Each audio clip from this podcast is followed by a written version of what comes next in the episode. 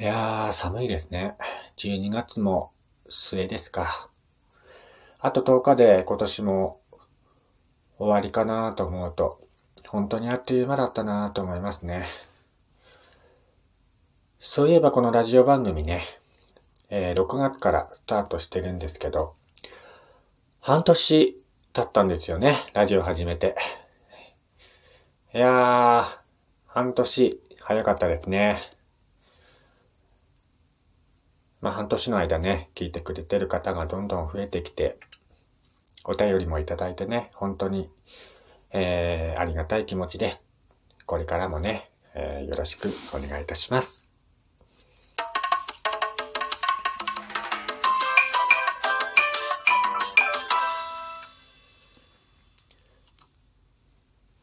はい、えー、皆さん、こんにちは、こんばんは、やすさんです。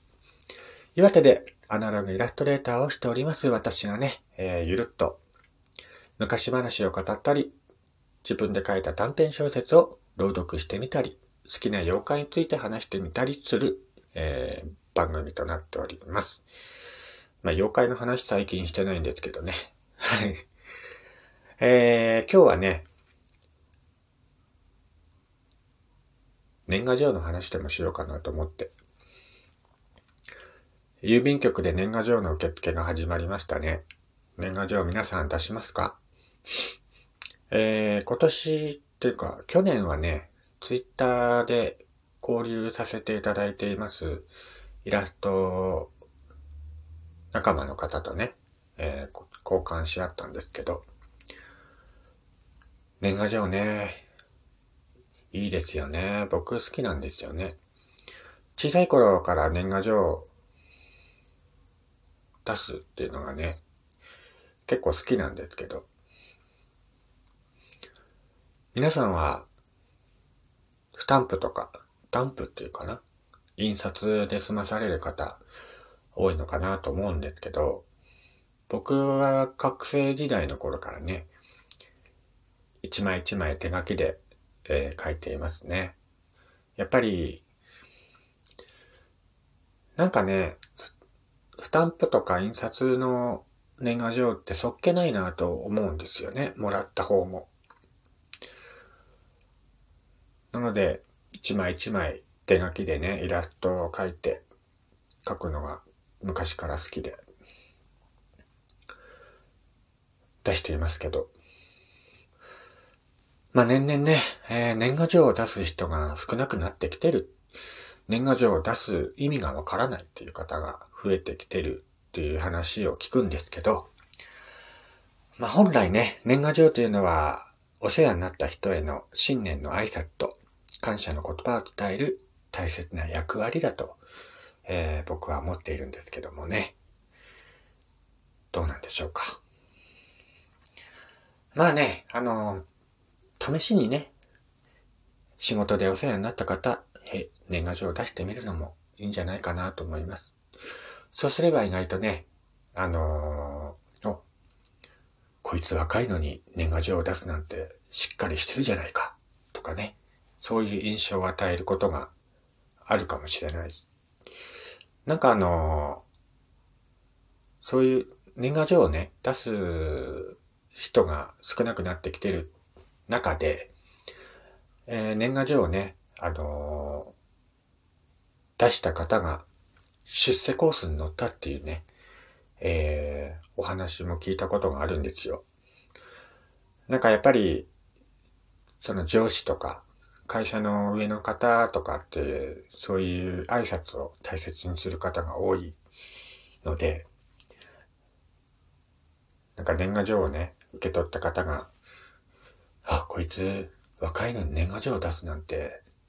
ちゃんとしっかりしてるなっていう印象を与えるみたいなのでね、えー、年賀状。まあ、メールとかね、えー、そういうので済ますのもいいのかもしれないですけども、形に残るね、えー、ものとして、年賀状をね、大切に、そういう文化ね、大切にしていきたいなと、僕は思っています。母親が生きていた頃に、毎年母親から年賀状が届いていたんですけどね。やっぱり何年経っても残っているので、それを見返したりすることがたまにあるんですけど、やっぱりいつまでもね、手元に残っているっていうのは、いいなぁと思って、そういう年賀状とかね、そういうのは、なくしちゃいけない文化なんじゃないかなと、個人的には思っています。まあ、年賀状をね、あのー、期限を遡ると、いつから始まったんだっていうのでね、えー、思う方もいるかもしれないんですけど、まあ、明治初めのね、郵便制度の発足から始まったっていう方もいれば、昭和24年のお年玉付き年賀状が開始された時から始まったっていう方もいるんですけど、歴史を遡っていくと年賀状って、11世紀の中頃、平安時代にね、藤原の秋平、秋平だったかな？秋平っていう方がね、えー、一番最初に年賀状というものをね、えー、書いたっていうのが残されているので、平安時代からね、年賀状という文化が日本にはあったということでね、古き良き文化というかね、そういうものはやっぱりいつまでも残しておかなきゃいけないんじゃないかなと思っています。まあ年賀状といえばね、お楽しみがお年玉付き年賀状ということでね。えー、今ね、あのー、逆に出している人が少なくなってきているっていうことでね、もしかしたら、そういうくじに当たりやすくなっているっていう可能性も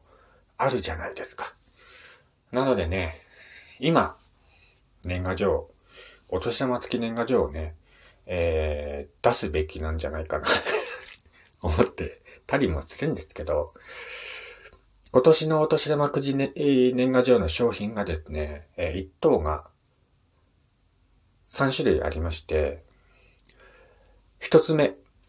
現金30万円。お30万円ですよ。2つ目が選べる電子マネーギフト31万円分。3つ目が2021年発行の特殊切手集と現金20万円ということで、ねえ、一等当たれば30万円相当のね、商品とか現金が当たっちゃうということで。いやー、これね、当たったらいいじゃないですか。毎年、なんかこういうお年玉くじ商品も、当たっても取りに来ないとか、当たっても受け取りに来ないっていう方が多いみたいなので、この機会にね、ぜひ、お年玉くじ年賀状ね、出してみてはいいんじゃないでしょうか。まあ、他に2頭がね、ふるさとの、ふるさと小包3頭がお年玉切手シートということで、これもね、なかなか当たらないんですけどね。昔、父親がね、あの、3頭のお年玉切手シート当たったとか、喜んでいたのは覚えていますけど、なかなか当たらないんですけどね。でも、逆に今ね、年賀状を出す人が少なくなってきているっていうことでね、もしかしたら当たりやすくなっているのかもしれませんしね。わかんないんですけどね。でもまあね、えー、年賀状という文化はやっぱりなくしちゃいけないなぁと個人的には思ってるので、今年もね、えー、僕は出そうかなと思っています。今年はね、まあね、ツイッターのイラスト仲間の方と、まあ、交換し合ったりもするんでしょうけども、あと、年内にはね、お年玉じゃないな、えー、お正月に関したイラストをアップしたいなと思っているので、それをね、プリントアウトしていただいて、えー、保管していただくと嬉しいななんて思っていますので、ぜひね、イラストをアップしたら、プリントアウトお願いいたします。